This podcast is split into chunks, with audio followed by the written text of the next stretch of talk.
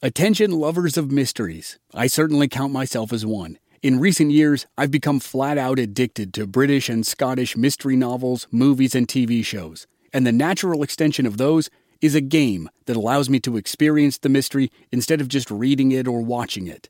Don your own detective hat in June's Journey, a free, hidden-object mobile game that delves into the captivating journey of June Parker, a self-proclaimed detective on a quest to unravel the mystery surrounding her sister's untimely death. It's set in the glitz and glamour of the roaring 20s, and you play as June, deciphering clues and uncovering secret plots within thousands of beautifully illustrated scenes. New chapters are added to the game each week, and you can personalize and decorate your very own Orchid Island, where the story takes place. Download June's Journey on your Android or iOS device or play online via Facebook Games. Your detective journey awaits. You know how to book flights and hotels. All you're missing is a tool to plan the travel experiences you'll have once you arrive. That's why you need Viator. Book guided tours, excursions, and more in one place. There are over 300,000 travel experiences to choose from, so you can find something for everyone. And Viator offers free cancellation and 24/7 customer support for worry-free travel. Download the Viator app now and use code Viator10 for 10% off your first booking in the app. Find travel experiences for you. Do more with Viator.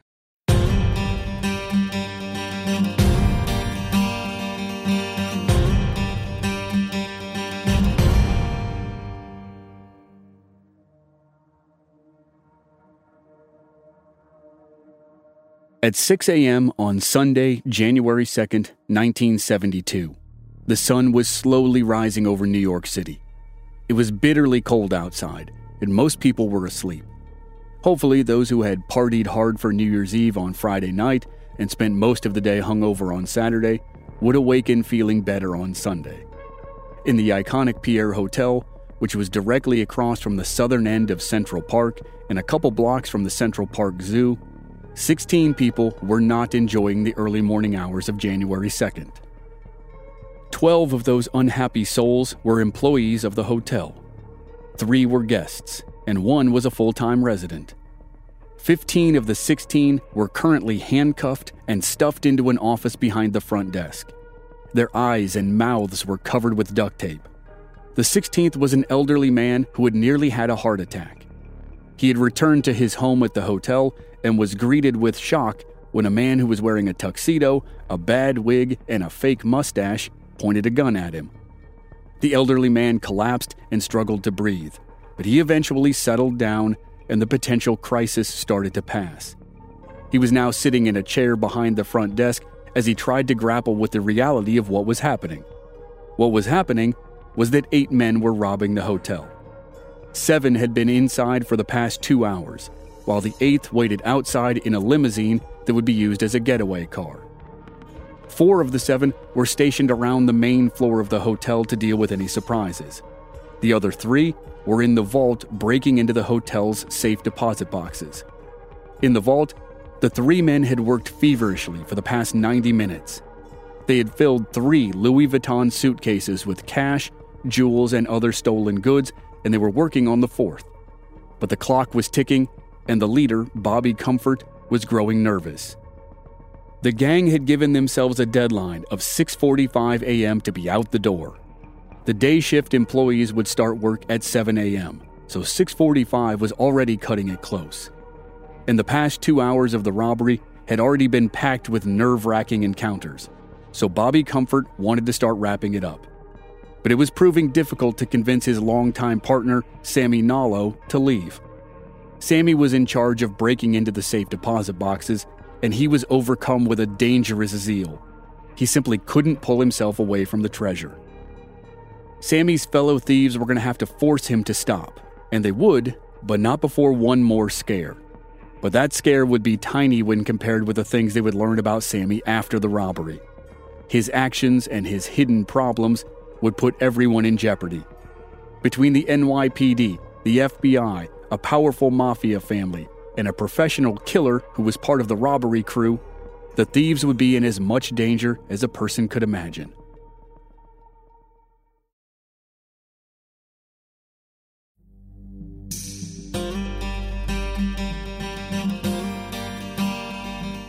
From Black Barrel Media, this is Infamous America. I'm your host, Chris Wimmer, and this season we're telling the story of one of the boldest robberies in American history and the crazy cast of characters who brought it to life. This is Episode 5, The Getaway.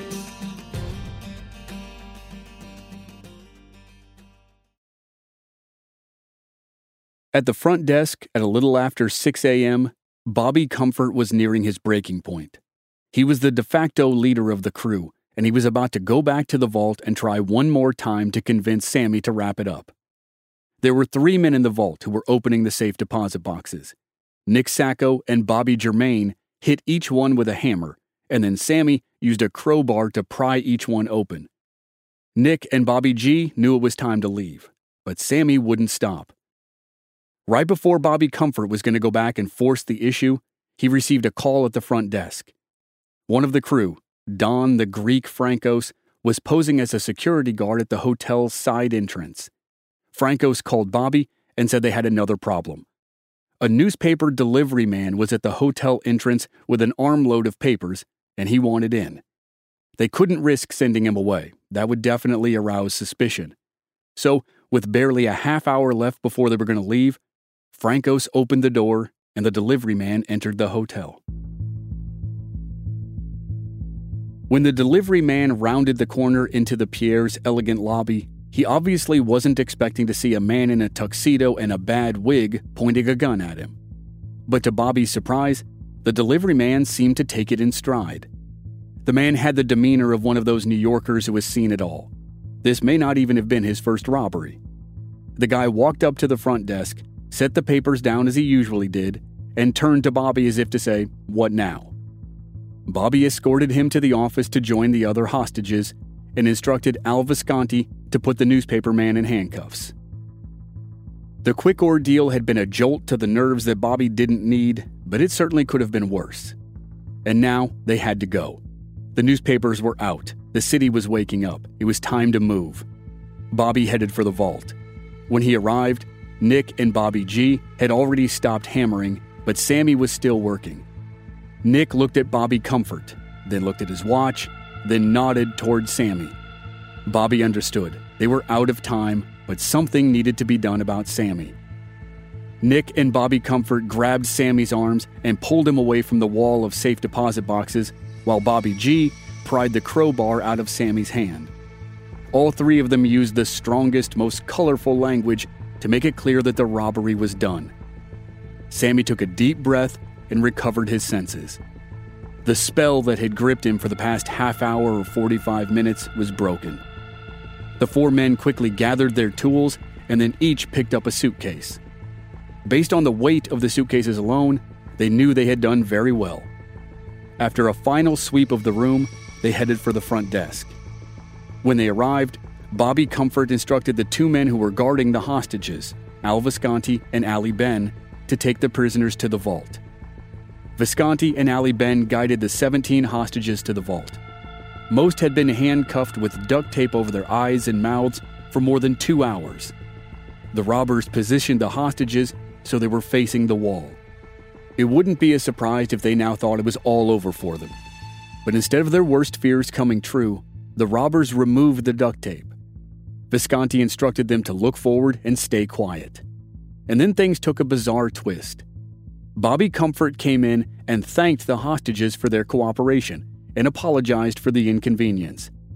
To show his appreciation, Bobby tucked $20 bills into the pockets of the hotel employees, as well as their most recent hostage, the newspaper delivery man.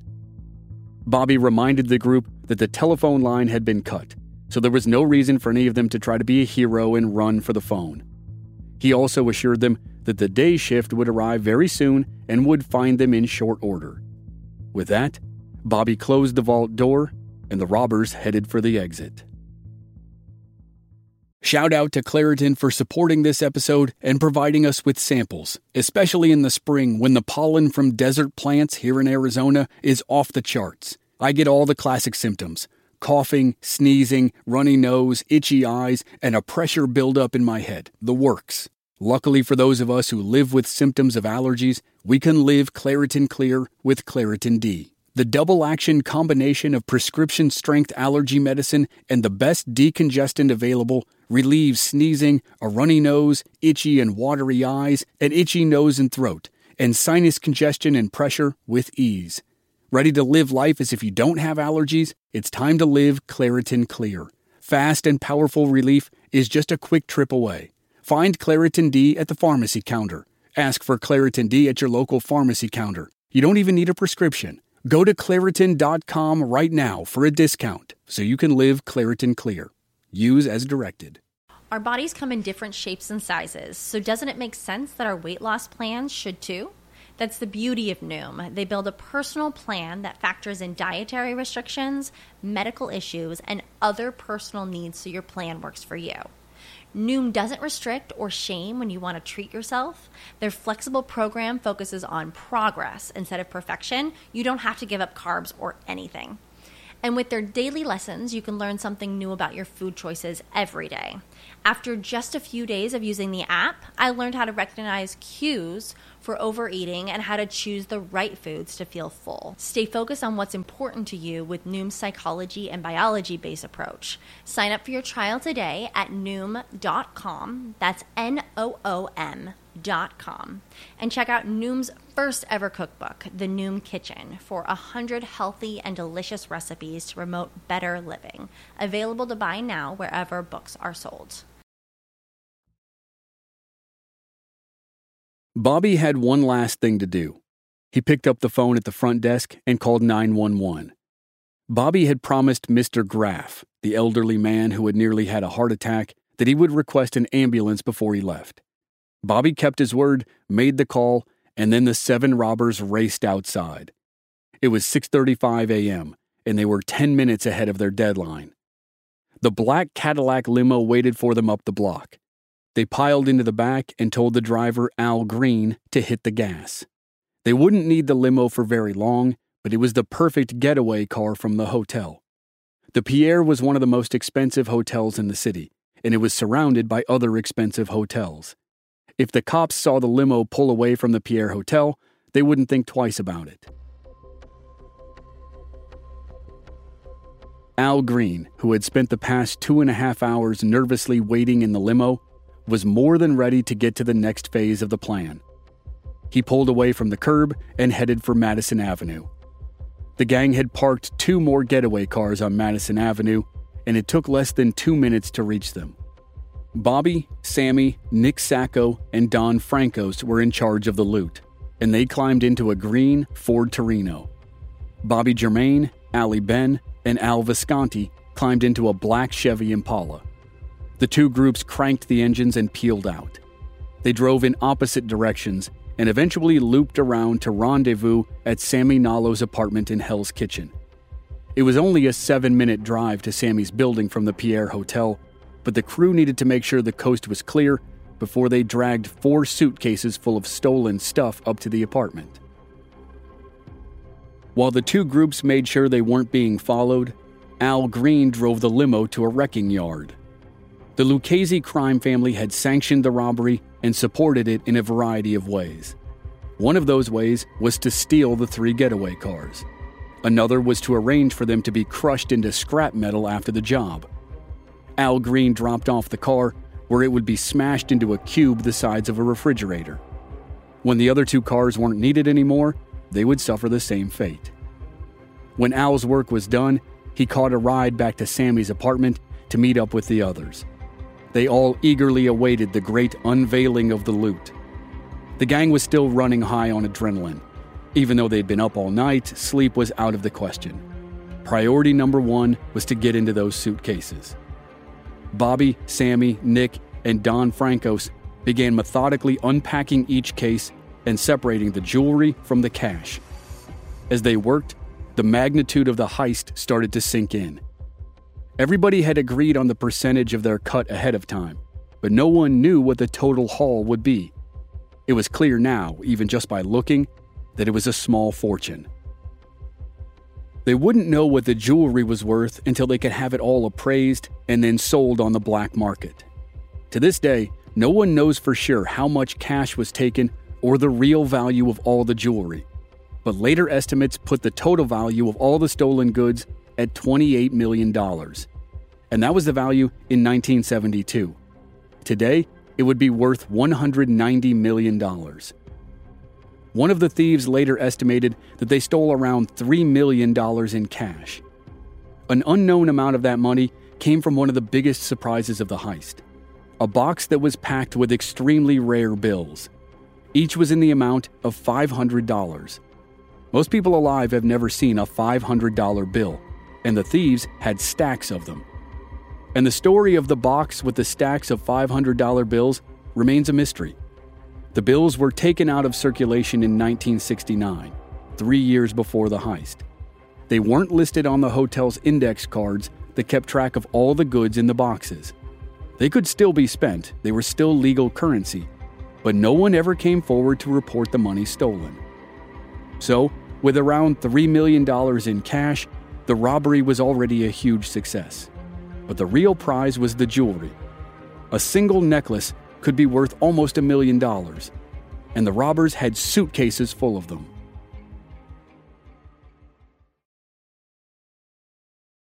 As the robbers anticipated, later that morning, local news outlets started reporting on the Pierre Hotel heist. The police had interviewed the hostages, and three of them in particular were keen to get the hell out of Dodge. The Brazilian lawyer, his new wife, and her mother-in-law headed straight to JFK Airport after their interviews and boarded the first flight home. That afternoon, Police Lieutenant Don O'Neill held a press conference in front of a frenzied crowd of reporters. Unfortunately for the clamoring press, and even more unfortunately for the lieutenant, NYPD investigators didn't have much information. None of the hostages were able to pinpoint the true identities of the robbers. As dumb as the bad wigs, fake mustaches, and fake beards looked, they had done their jobs. There were no usable fingerprints from any of the robbers. They had worn gloves throughout the heist. And beyond those routine first steps of the investigation, physical descriptions, and fingerprints, there was nothing else to go on. Police could only stress that it was obviously a professional, well-planned robbery. One reporter asked if the Pierre robbery was linked to the wave of other hotel robberies. Lieutenant O'Neill said he couldn't be sure, but it was possible. Another reporter asked if the robbery could be tied to the men who had robbed Sophia Loren and Zsa Zsa Gabor in 1970. Again, O'Neill couldn't be sure. And reporters weren't the only ones who wanted answers to those questions. The Manhattan District Attorney's office was furious. By most counts, there had been more than 25 hotel robberies in a 2-year period. The DA and the police couldn't prove it at the time, but they suspected Bobby Comfort and Sammy Nalo were behind most of them, maybe all of them. If so, then the 25 or more robberies were still open cases, because Bobby and Sammy had just pulled off one that topped them all. But this time, the investigation would not solely involve the NYPD. Because of the amount of stolen jewelry, it was practically a foregone conclusion that at least some of it would travel across state lines as the thieves tried to sell it. Trafficking stolen goods across state lines was a federal crime, so the FBI was poised to jump in and assume control of the investigation. For now, they had to wait and watch, but they wouldn't be on the sidelines for long. In the past, the FBI's relationship with the NYPD had been combative at times. And 6 years after the heist, when the Roberts Lounge gang robbed the Lufthansa Airlines warehouse at JFK Airport, the case would be a jurisdictional nightmare. But everyone hoped for better results this time. And if the FBI did get involved, then the U.S. Attorney's Office for the Southern District of New York eagerly awaited a case. Local politicians were also up in arms about the Pierre heist. The mayor, John Lindsay, was putting the heat on law enforcement to solve the crime. Crime rates were bad for politicians, just on general principle. But when the city's richest people, both residents and tourists, were being robbed in their hotels, that was bad on a whole new level. If the tourism industry plummeted because no one felt safe to travel to New York, the mayor wouldn't stay mayor for very long. And while the lawmen and the politicians raced to find answers, the robbers tried to lay low. They either knew or could assume many of the things that were happening with the judicial system. The robbers had all been in the life for a long time. They knew how it worked. But what they didn't know was that there was a situation brewing that could make all their lives infinitely worse if they got caught. The Lucchese family had given the robbers strict orders to avoid hurting anyone. If a civilian died during a robbery, even if it was from something biological like a heart attack, the death was considered murder under New York law. Mr. Graff, the elderly man who had collapsed during the robbery because of a heart-related problem, was taken to Lenox Hill Hospital after the heist. He was about to undergo bypass surgery, which was not as routine in 1972 as it is today. If he didn't survive, all 8 robbers would face murder charges if they were caught. Save big money when you start your next project today at Menards. Convert your current recess lighting with energy-saving LED downlights from Fight Electric. They're bright and install easily in just minutes. They also go from regular lighting to nightlight mode with just a simple flip of a switch. Save big on all Fight lighting products now at Menards. Shop our lighting options today in-store and on Menards.com. Save big money at Menards. Prescription products require completion of an online medication consultation with an independent healthcare provider through the LifeMD platform and are only available if prescribed. Subscription required. Individual results may vary. Additional restrictions apply. Read all warnings before using GLP-1s. Side effects may include a risk of thyroid C-cell tumors. Do not use GLP-1s if you or your family have a history of thyroid cancer. If you've struggled for years to lose weight and have given up hope, did you know you can now access GLP-1 prescription medications at TryLifeMD.com? We're now offering eligible patients online access to GLP-1s, the breakthrough prescription medication that can help you lose body fat and weight. Listen to what people are saying. It's fun to put on jeans that you couldn't get into 6 months ago. Every morning, I look forward to getting on the scale. For anybody who's struggling with their weight, it's a godsend. And here's the best part. Your insurance may cover 100% of the cost of your medication. So go to TryLifeMD.com to have your eligibility checked right now. Get started today at TryLifeMD.com. That's TryLifeMD.com. For the robbers, the most important thing now was to stay out of sight. If they could get out of the city, that was great. If they couldn't or wouldn't, they needed to lay low and be cautious. They had divided up the cash because that was easy. They would deal with the stolen jewels later. To sell them, they would need to bring more people into the mix, and that wasn't a good idea so soon after the heist. The crew owed the Lucchese family a full 35% of everything that was stolen. Nick Sacco, as a made man in the Lucchese family, was in charge of delivering the Lucchese's cut of the cash. To do so, he booked a room at the Algonquin Hotel on West 44th Street. The Algonquin, host to the famous Round Table, had stayed ahead of the criminal curve by installing personal safes in its rooms, and that security measure could be used in more ways than one. Nick went up to the room, placed the Lucchese's money in the safe, and then went to a coffee shop in Brooklyn.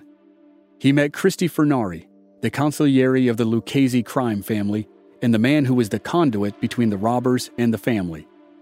Sacco made a full report about the robbery, and then slid the hotel key along with a piece of paper across the table. Furnari palmed them and put them in his pocket. On the paper was the name of the Algonquin Hotel, the room number, and the combination to the safe. All of that was good news, but Furnari's report to Sacco was bad news. Furnari had a mole in the NYPD's 19th precinct. His inside guy told him that Bobby Comfort and Sammy Nalo were the primary suspects, not just in the Pierre heist, but in all 25 of the other hotel robberies. The cops still didn't have any solid evidence, but while they tried to find some, they were keeping a close eye on Bobby and Sammy. Furnari was pretty sure, based on what he was told, that the cops would at least grab the two men for questioning sooner than later. Furnari asked Sacco, would Bobby and Sammy stay quiet if they got arrested? Or would they cooperate with the police and name their accomplices? Sacco assured Furnari that they would stay quiet. They would never cooperate. That assurance would end up being the irony of all ironies coming from Nick Sacco. But Furnari was satisfied. They ended the meeting, and Nick Sacco took off to Florida. If he was going to lay low and stay out of sight, he wanted to do it somewhere warm. The other guys dispersed to places unknown, and that left Bobby and Sammy to deal with some unfinished business. During the robbery, Bobby thought he saw Sammy slip a piece of jewelry into his pocket. Bobby couldn't be sure. It was just a flash of movement in a split second during a chaotic time. But Bobby was concerned. If Sammy had kept something for himself and cheated the crew and the Lucchese family, he could get them all in trouble. There hadn't been time for Bobby to confront Sammy in the moment during the heist, but he needed to do it soon. 48 hours had passed since the heist. It was still big news in the newspapers and on local TV. Reuters and the Associated Press were reporting on it too. The attention showed no signs of stopping. The gang had split up, but there were still a couple things that the leaders needed to handle. Bobby Comfort and Sammy Nalo had had a successful partnership for 2 years, but Bobby needed to know if he had been cheated. Bobby confronted Sammy and asked Sammy point blank if he had stolen anything while he was in the vault. Not surprisingly, Sammy denied it. He assured his partner that he would never betray him like that. Bobby continued to press. He said if Sammy confessed right now, there would be no consequences. No one else needed to know. Sammy remained adamant that he didn't steal anything. Bobby wanted to believe him, but he also didn't have much choice. Sammy had never cheated him in the past, and he was denying it now. What was Bobby going to do? Torture Sammy to see if he was telling the truth? Bobby would never go that far. So he took Sammy at his word. The partners shook hands, and that was it. But of course that wasn't it, because of course Sammy stole the necklace, and of course it would help ruin them all. Sammy's life was in danger, even before the heist. Thanks to his gambling addiction and a long, expensive losing streak, he was deep in debt to a mob loan shark. In the months leading up to the Pierre heist, Sammy had been desperately trying to keep his head above water, but he knew he was drowning. The loan shark made it clear that unless Sammy paid up fast, he was a dead man. Sammy had his share of the cash from the heist, but it doesn't sound like it was enough to cover the debt. Or if it was, there would be nothing left over, and Sammy would still be in trouble. He would be broke even after pulling off one of the biggest robberies in history. And that was where the necklace and the other jewels came in. Before the guys in the gang went their separate ways, they divided the jewelry into 2 halves. Bobby took one half and Sammy took the other. Sammy stashed his half in a second apartment, one he rented in the Bronx. Sammy was pretty sure no one knew about the apartment. Not the Lucchese's, not the loan shark, and not the cops. It was safe. Bobby took his half and put it in at least 10 satchels. He pried the 2 door panels off of his 1969 Plymouth GTX and stuffed the satchels behind the panels. Then he hit the road for Rochester in upstate New York, where his wife and daughter waited for him. He chain-smoked all the way to Rochester and made sure to keep his muscle car under the speed limit. The last thing he needed was a roadside chat with a New York State trooper. So, Sammy was now alone. He seems to have spent a day or so agonizing over his situation. Then he made 2 phone calls. One was to Bobby to beg him for help. The other was to an old buddy in his hometown of Detroit. His friend was a well-known fence for the Detroit mob. Sammy said he was coming to Detroit to do some business, and he wanted a meeting. His friend agreed to see him, and Sammy's goal was to offload the piece of jewelry that he had stolen from his gang of thieves. It was a stunning diamond necklace that had been taken from the safe deposit box of Baroness Gabrielle von Langendorf. At the time, he didn't know it was worth $750,000, but he knew it was worth a lot. It should help solve his problems. And of course, it didn't. The 2 phone calls ended up causing all the problems. They triggered the fallout for every member of the crew.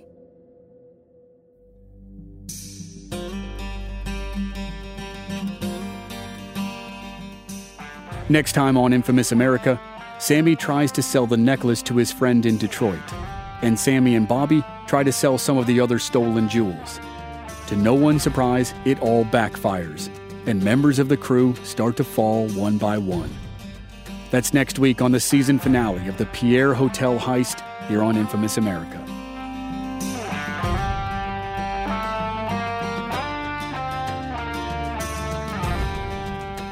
Members of our Black Barrel Plus program don't have to wait week to week for new episodes. They receive the entire season to binge all at once with no commercials. And they also receive exclusive bonus episodes. Sign up now through the link in the show notes or on our website, blackbarrelmedia.com. Memberships begin at just $5 per month. This series was researched and written by Michael Byrne. Original music by Rob Valier. I'm your host and producer, Chris Wimmer. Find us at our website, blackbarrelmedia.com, or on our social media channels. We're Black Barrel Media on Facebook and Instagram, and B Barrel Media on Twitter. And you can stream all our episodes on YouTube. Just search for Infamous America Podcast. Thanks for listening.